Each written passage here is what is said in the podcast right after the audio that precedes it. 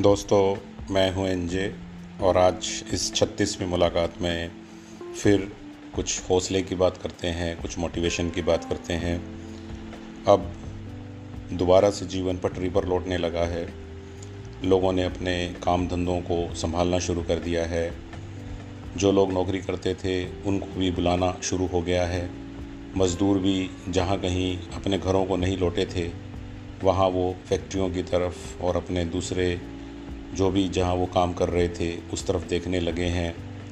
जीवन का पहिया फिर से घूमने की तैयारी में है। घूमने में तो कुछ समय लगेगा, लेकिन उसने अपने आप को गेयर अप कर लिया है कि अब इस कोरोना के इफ़ेक्ट से बाहर निकलना है। अभी भी बहुत सारे लोग कन्फ्यूज़न में हैं कि हाँ यार केसेस भी बढ़ रहे हैं, दोबारा तो कुछ गड़बड़ नहीं हो जाएगी।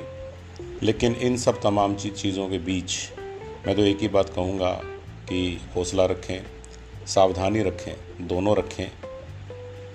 हमारे एक सीनियर ऑफिसर्स ने मीटिंग जब की तो एक बड़ी अच्छी बात कही कि जब शुरू में कोरोना आया तो सबने कहा, पहले जान बचाओ, क्योंकि जान है तो जहान है। और कुछ दिनों बाद, एक दूसरी मीटिंग में, जो आज से कुछ दिन पहले हुई, उन्होंने कहा, जान भी, जहान भी। यानी कि अब हमें जान तो बचानी ही है, यानी कि सावधानी तो अभी भी रखनी ही है लेकिन वापस अपनी दुनिया को फिर से संभालना है, उसको फिर से चलाना है, क्योंकि केवल घर में रहकर ही हम पूरे लोगों के लिए अच्छा नहीं कर पाएँगे। इकनॉमी को दोबारा चलाना बहुत ज़रूरी है।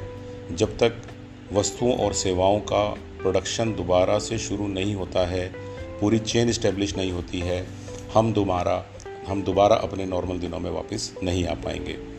और मैं आप लोगों को एक छोटे से किस्से के थ्रू थोड़ी सी जोश देने की कोशिश करूँगा थोड़ा सा हिम्मत देने की कोशिश करूँगा। और ये कहानी मैंने काफ़ी जगह पहले सुनाई है, लेकिन नए दोस्तों के साथ इसको सुनाने के लिए मुझे आज का मौका सही लग रहा है। एक बार एक राजा था, जो काफ़ी घमंडी था, काफ़ी निर्दयी था, और उसे अपने आसपास इंटेलिजेंट लोग अच्छे नहीं लगते थे। उसे पता चला कि उसके राज्य में एक इंटेलिजेंट व्यक्ति बचा हुआ है। उसने उसे भी पकड़ा, और अपने लोगों को कहा कि आप इसे मृत्युदंड दे दीजिए, आप इसे मार दीजिए। अब चूँकि जिस व्यक्ति वो राजा ने पकड़ा था, वो इंटेलिजेंट था तो इतनी आसानी से वो राजा के हाथों मरने वाला नहीं था।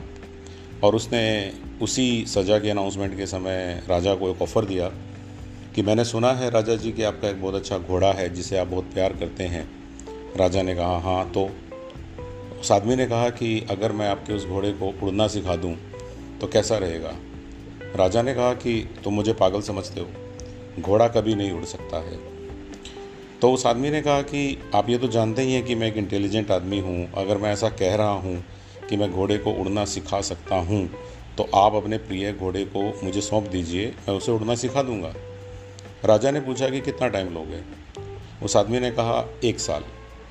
राजा ने सोचा कि इसको मारना तो है ही अगर ये मेरे घोड़े को उड़ना सिखा दे तो मेरे पास एक उड़ने वाला घोड़ा हो जाएगा। और इसे मैं एक साल बाद मार दूँगा। राजा ने ये शर्त मान ली। उस आदमी को अपना घोड़ा देकर वापस जेल में भेज दिया।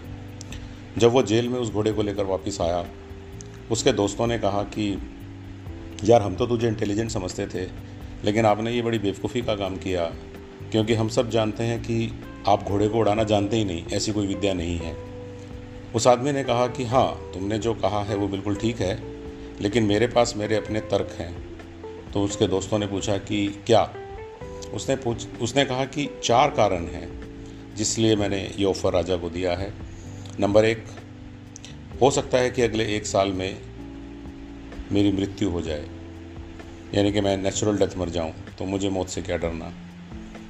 दूसरा, हो सकता है कि अगले एक साल में राजा की डेथ हो जाए नया राजा दयालु हो, मुझे माफ़ी दे दे। तीसरा, हो सकता है कि अगले एक साल में ये घोड़ा ही मर जाए तो मैं राजा को कह सकता हूँ कि मैंने तो सिखा दिया था, लेकिन आपका घोड़ा ही मर गया। अब ये तीन कारण तो सबके समझ में आना बड़े ही स्वाभाविक हैं कि एक साल में वो आदमी मर जाए, राजा मर जाए या घोड़ा मर जाए। लेकिन चौथा कारण क्या था? और दोस्तों, इस चौथे कारण में ही मेरी इस कहानी का पंच भी है और आपके लिए मैसेज भी है। उस व्यक्ति ने कहा हो सकता है मैं एक साल में इस घोड़े को वाकई में उड़ना सिखा दूँ। तो दोस्तों, घोड़े उड़ाए जा सकते हैं।